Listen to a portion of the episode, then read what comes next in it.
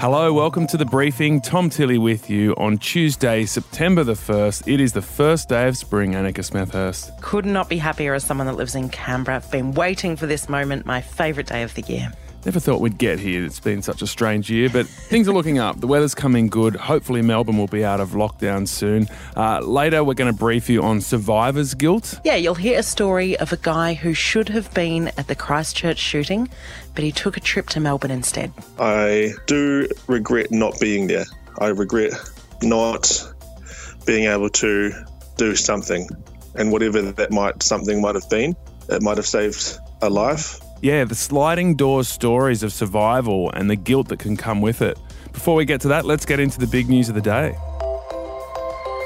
In July, we were warned that we could be arbitrarily detained if we go to China. And now, an Australian TV anchor has been arrested. Currently, I'm the anchor for the Global Business Show on CGTN, the China Global Television Network. Yeah, not anymore, unfortunately. That's the voice of Cheng Lei, a University of Queensland graduate. The Foreign Minister, Marise Payne, says the Australian government was notified that she'd been detained on August 14. At this stage, there's no word on whether she's been charged with anything. Her personal profile has now been taken off the TV network's website. Yeah, and I noticed the family have remained fairly careful in their language. They've said that uh, due process will be observed and they look forward to a satisfactory and timely conclusion of the matter, and they respect that process and said there'll be no further comment at this time. And a national bushfire warning system is one of the key recommendations from an interim report into the devastating summer fires that claimed 33 lives. Is what we've dealt with isn't unprecedented. It means this is what we're going to have to deal with into the future. And what it's telling us is there needs to be a more nationally coordinated approach in terms of preparedness, in terms of fighting these disasters, and where the trigger points are for the federal government to get involved. That was Agriculture Minister David Littleproud. It also says that we need to be prepared for more frequent and intense natural disasters and that a national cabinet, like the one being used to deal with COVID 19, could be used to coordinate the response. It also warned that hundreds of thousands of Australians live in high risk areas, including 99% of the 10,000 properties lost last year. Annika, do you expect some pretty big revelations out of this bushfire royal commission? Do you think things will really change that much the way we handle these disasters? I do have a bit of faith in it. I reported on the Black Saturday fires in Victoria. They had a big probe after that, and it actually did trigger some changes. And it's not just about, um, I guess, land management and, and things we can do in the long term, like climate change. It's how we deal with them and how we live with them. And that includes warning systems, apps on phones, getting messages out to people. So it's terrible that we have to go through this to get change, but often it does help. And there was some cynicism that Scott Morrison called this Royal Commission as a, I guess, a way of pushing back uh, on the criticism he faced for his handling of the bushfires. Uh, do you think there was an element of that, or do you think there really were some important lessons we needed to learn from this Royal Commission? Look, natural disasters of this scale, we often have commissions, probes, inquiries into them. So I think we were always going to get there. It may have helped him politically as well. We know how much he was struggling after that ill-timed trip to Hawaii and some of the interactions he had on his return. So I have no doubt that it helped him, but I think this is the right course anyway. In Victoria, the countdown is on, with a roadmap out of stage four and three restrictions expected to be revealed on Sunday. A further week's data, plus consultations on many of the practical issues, I stress, adding to the many thousands of discussions that we've already had, will mean that we can put forward a, a blueprint, a roadmap uh, that has more certainty. Yeah, millions of Victorians looking forward to that roadmap, which, as you heard, he promised on Sunday coming. Uh, that was Victorian Premier Daniel Andrews. Yesterday, there were 73 new cases in Victoria, and Chief Health Officer Brett Sutton is hoping that'll drop even lower. I would hope we're in the, you know, um, the ballpark of 40 or 50 by the end of the week we'll see if that's if that's the case. Now that lockdown is meant to end on September 13, but the premier says that that's not necessarily a guarantee. We can't rule out settings in 2 weeks time. It's very difficult to know what those settings will be. They'll have to be guided by the data, by the science and by the very best medical uh, advice. What we'll provide on Sunday uh, will be the plan that we intend to put in place. People will also be looking forward to Friday, I imagine, Annika, because there seems to be this um, stoush brewing, or at least a, a, tough conversation at the National Cabinet about borders. Yeah, I read about this on the weekend. It's interesting. They want to not shut down entire states. They want to be able to class hotspots in a sort of color coded system. They use it in Denmark. They use a traffic light system. If somewhere's red, say Melbourne, you can't go in. If somewhere's orange, they might have a few cases. You can travel, but you have to quarantine. And green areas are free to travel. And it's something the Prime Minister really wants to get in place by Christmas. Uh, another good thing, if you're single and you haven't been able to go out and see other friends uh, during the lockdown, they're looking at maybe tinkering with that so that people living alone have a bit more freedom. And do you think you know, that might be the way, you know, Scott Morrison wants to move things forward. But do you think the state's premiers are really going to change their approach? They seem to be getting a lot of positive feedback from their constituents on these tough approaches. Especially leading up to a couple of state elections. Look, I think ultimately everybody does want to open up. It's good for the economy, and we've all got family and friends interstate. But uh, you're right, they're not going to do it if they're going to lose any political skin on this. I think it is an ultimate aim to get there by Christmas. And if we do have a standardised approach, people will know when to shut down borders. That Danish example I talk about is consistent across the country. It's per 100,000 people. We really know when areas are dangerous and when they're not. And that's what they want to do here. 70% of Australians who've died from the coronavirus have been in aged care, and now another $563 million is being poured in to help the sector. Here's Health Minister Greg Hunt announcing the funding. The ability for families to care for older residents who uh, will take time away from an aged care facility. All of these things come together with a very simple goal to save lives and protect lives within our aged care facilities and across Australia. Among the key goals of the policy is stopping workers from doing shifts at multiple facilities, which we know is a big risk factor for spreading coronavirus. There'll also be more money for extra staff, more PPE, and more training. And the aged care minister, Richard Colbeck, uh, is standing firm. He's ruled out resigning from his position. He's been copying it since failing to answer some very basic questions, uh, like how many people have died in homes at an inquiry last week.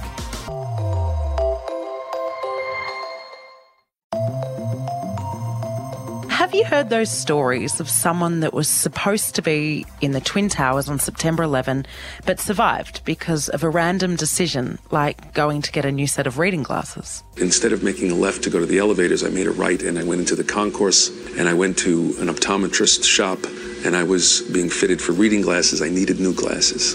And when I got out to the street, I knew something terrible had happened. Yeah, or comedian Seth MacFarlane, who only survived because he missed his flight sat there and watched the second plane hit and they announced what flight it was and I turned to the guy next to me and, and said, my, my God, that, that was the flight I was supposed to be on. I, I was late. I missed it. Incredible stuff. Look, today's briefing looks at these stories, the stories of people who avoided death by chance or intuition and then had to live with the survivor's guilt that comes from that. And Annika, you were in an earthquake and it was a random decision that moved you out of harm's way. Yeah, we decided to have dinner on the beach. I was in Indonesia on Gili Island, Gili T, and there was an enormous earthquake as we were standing on the beach. Now, uh, my accommodation was damaged. I had to sleep outside for three days. Uh, walls came down, which moments before we were walking next to. I have no idea why that happened and the decisions that led to that and why we made them, but it, it was something I reflected on for a long time afterwards. Yeah, and there's so many of these stories actually also from our own team. One of our producers, Claire, was supposed to take a job in Christchurch, but something told her not to. And if she'd taken it, she would have died in an earthquake. There was a job um, in television, which I quite liked the glitz and glamour of. It was in my home city of Christchurch, so that was going to be near all of my family. But for some reason, it just never felt right. And for some reason, I took a radio job at the other end of the country. When the Christchurch earthquake struck back in 2011, it should have been my first day at the job. And unfortunately, and I think of him every single day, especially still in this career, unfortunately, the, the guy who did take that internship, Reese, um, was in the building at the time and he actually lost his life that day. Survivor's guilt was pretty hefty initially. Like, I mean, I was busy working on covering the story. I remember distinctly the, the day that I found out. Then, as the months and years have gone on, it's inspired me, I guess, to to do better and to to do you know a really good job. Um, every day, I sort of feel like I've got this person behind me in this weird way because, you know, I should have been there and, and he he lost his life that day and I was really lucky and I'm really lucky to still be in a career that he loves so much and so that's what inspires me I guess now but that's been years of work to get to this point. Claire, our producer, trying to take inspiration from guilt and tragedy. Now, Tyla Harrison-Hunt has an incredible story, also from Christchurch. He was meant to be in the mosque last year where the deadly shooting happened, but instead he went to Melbourne. Usually, every Friday, most Fridays, um, I attend Friday prayer at Al Noor. Um, but this particular Friday, I was actually visiting my sister in Melbourne and the attack happened. So, Tyla, if you weren't in Melbourne that day, what would have your routine been in Christchurch that morning? I have my own business, so I usually go to work, um, do some work with the kids, and then go to Friday prayer, which is around midday. And then after the prayer, usually we'll hang out with some mates or, or go home, and then we'd usually go back to work. So that's what a usual day is like in, in New Zealand, in Christchurch. So usually they, get, they have to have breaks during their work times, which again was a, another blessing for my father-in-law to be with us still because his workmate, and they, you'll find stories like this all the time. But his workmate at work actually was mucking around and saying, "Oh, what are you going for?" And he was grabbing him and you know have, having a bit of a play fight with him before he was leaving. Those two minutes that he was play fighting with my father-in-law meant that he was late for the Friday prayer which means that uh, my father-in-law is still here today. Which wow. and you'll find stories like that everywhere. So that that anecdote there is completely random that they were play fighting and that saved his life. What about your choice to go to Melbourne? What went into that? Was there any sense of intuition, or was that a complete coincidence that you made that decision to make that trip at that time? We really wanted to see uh, my sister and, and my wife's friend. Um, we were actually going to get away for a bit, and that seems to be the weekend to go away. God knows what would have happened um, if if I was there, as I've lost a lot of friends too. What do you think goes into that choice? Do you think there's some other greater, I guess, force or spirit that has made you make these decisions? I, I think so. In Islam, you sort of have to have a balance of, of, of logic and faith. It's it's a really interesting thing to come across and to be honest, I believe in something sort of along the lines of karma. You know, if, if you do good, good will happen to you.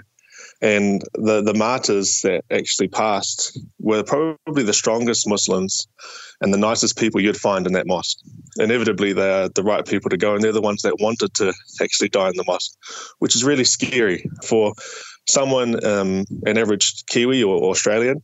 It sounds really scary for someone to say, Yeah, actually, I wouldn't mind passing away in my place of worship and the place that I feel so safe in. But for those guys, for example, our cousin and our uncle, they they were ready to go. No, I mean they're they're ready to to put their life on the line for their for their family and their friends, and they didn't hesitate. And so, Tyla, as you mentioned, you, you lost an an uncle and a cousin in that horrific tragedy. Do you have any sense of well, there's this concept called survivor's guilt that we're about to talk to a psychologist about. Yeah. Do you believe that that is a is a real thing? Do you feel it? How do you deal with absolutely with that? My father-in-law is actually he he copped it quite a bit. Reason being is he was there. He was in Christchurch. He turned up two minutes late, and the shooter was already there. The terrorist was already there. So he's he's suffering a lot of a lot of guilt. He actually tried to go in, and his friend told him not to go in. Even our uh, Imam, he has he had a lot of guilt on his shoulders, and he publicly told you know the public about his guilt, and it's a real thing. It really is. For someone like myself, I think if if I can't do anything, if, if you know if I'm on the other side of of the Pacific, then I I can't do anything. It's a bit different. In saying that, I do regret not being there. I regret not being able to do something and whatever that might something might have been, it might have saved a life. And that's something that you'll never know, but you sort of have to live with that. For myself, you know, and, and my family, we've lost at least 15 people that were pretty close to us. So that it wasn't easy for the first year to try and get through that and get through that guilt. That was Tyla Harrison-Hunt, a New Zealand Muslim. Um, let's find out more about how you work through the survivor's guilt that comes with these uh, narrowly avoided tragedies. Kim Felmingham is a clinical psychologist and an expert in trauma from Melbourne University. Kim, thanks for joining us. Can you explain what survivor's guilt is and how debilitating it can be? Yeah, sure. Look, survivor's guilt occurs after someone's either experienced a trauma or, in this case, had a very near miss around a trauma. And look, it's part of post traumatic stress disorder. Typically, it can occur as the predominant aspect of it, or it also can have all the other PTSD symptoms, which really can be debilitating. So, with survivor's guilt, you're going to get a lot of rumination, obsessing about the why this happened, why why didn't it happen, what what is it about me that either led to something happening or people can often blame themselves, which can be really corrosive after a trauma. Um, people can have more flashbacks or memories or nightmares. And in the case of um, a near miss around a trauma, if they've read media reports or heard stories of what's happened to other people, they're the kind of things that will come back to them, um, which can again act a similar way, be highly distressing memories or images that people get in their mind. People can often feel the world is unsafe, it's unpredictable. You know, with that self blame and that guilt, often people get a really low self esteem. They feel really unworthy. And also, it really sensitizes you to death and trauma. So it can actually actually really make you start to not trust the world, not trust your perceptions and judgments. What is the best way to process a near miss or a sliding doors moment where your life did take a different path for whatever reason? You know, oftentimes people think they can predict events better than they can. Uh, sometimes people have some quite magical and often implicit beliefs underneath this that, you know, there's only so much, there's a finite amount of luck in the world.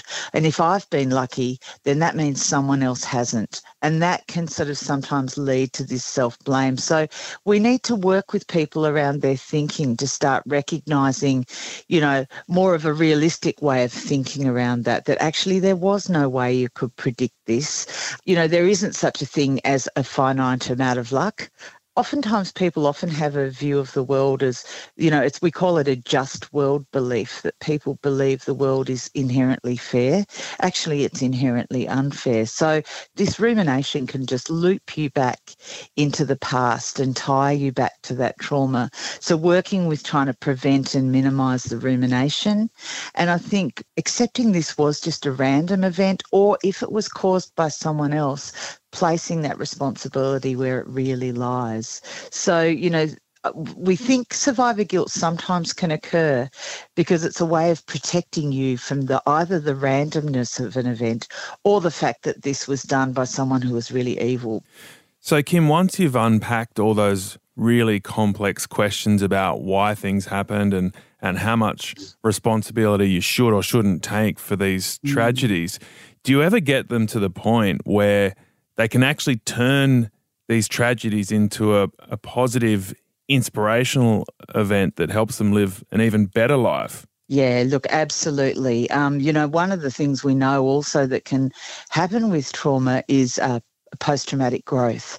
So, if people have had a near miss experience, you know, what we're working towards is for people to recognize look, you know, you've got this chance, and how we help people think about that rather than focusing on the terrible outcomes for people who were there, um, because that's what also keeps these ruminations going. Focus on, uh, you know, what you can now do. How can you transfer this guilt into positive action?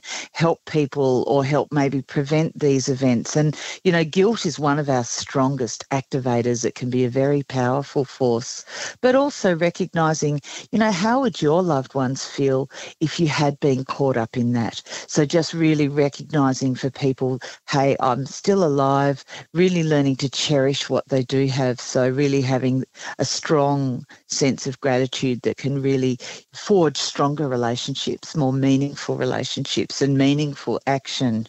Um, and that can be a really uh, powerful uh, way of healing for people and pathway through. That was Kim Felmingham, a clinical psychologist. And Annika, that was fascinating. I love that bit about PTSD, turning it into growth rather than trauma. Yeah, I was trying to think about my own experience and, and how I came out of the earthquake. I think I really relate to the fact that I did think there was only a certain amount of luck. And if you've had a series of unfortunate events, that perhaps you think you're due for something good, whereas that's probably not the case. But if it helps people process it, then that's one way we can get through these things. And tomorrow on the briefing, have you driven around and smelled bushfire smoke anywhere near you? Uh, we're going to talk about backburning as we head into another bushfire season. Speak to you then.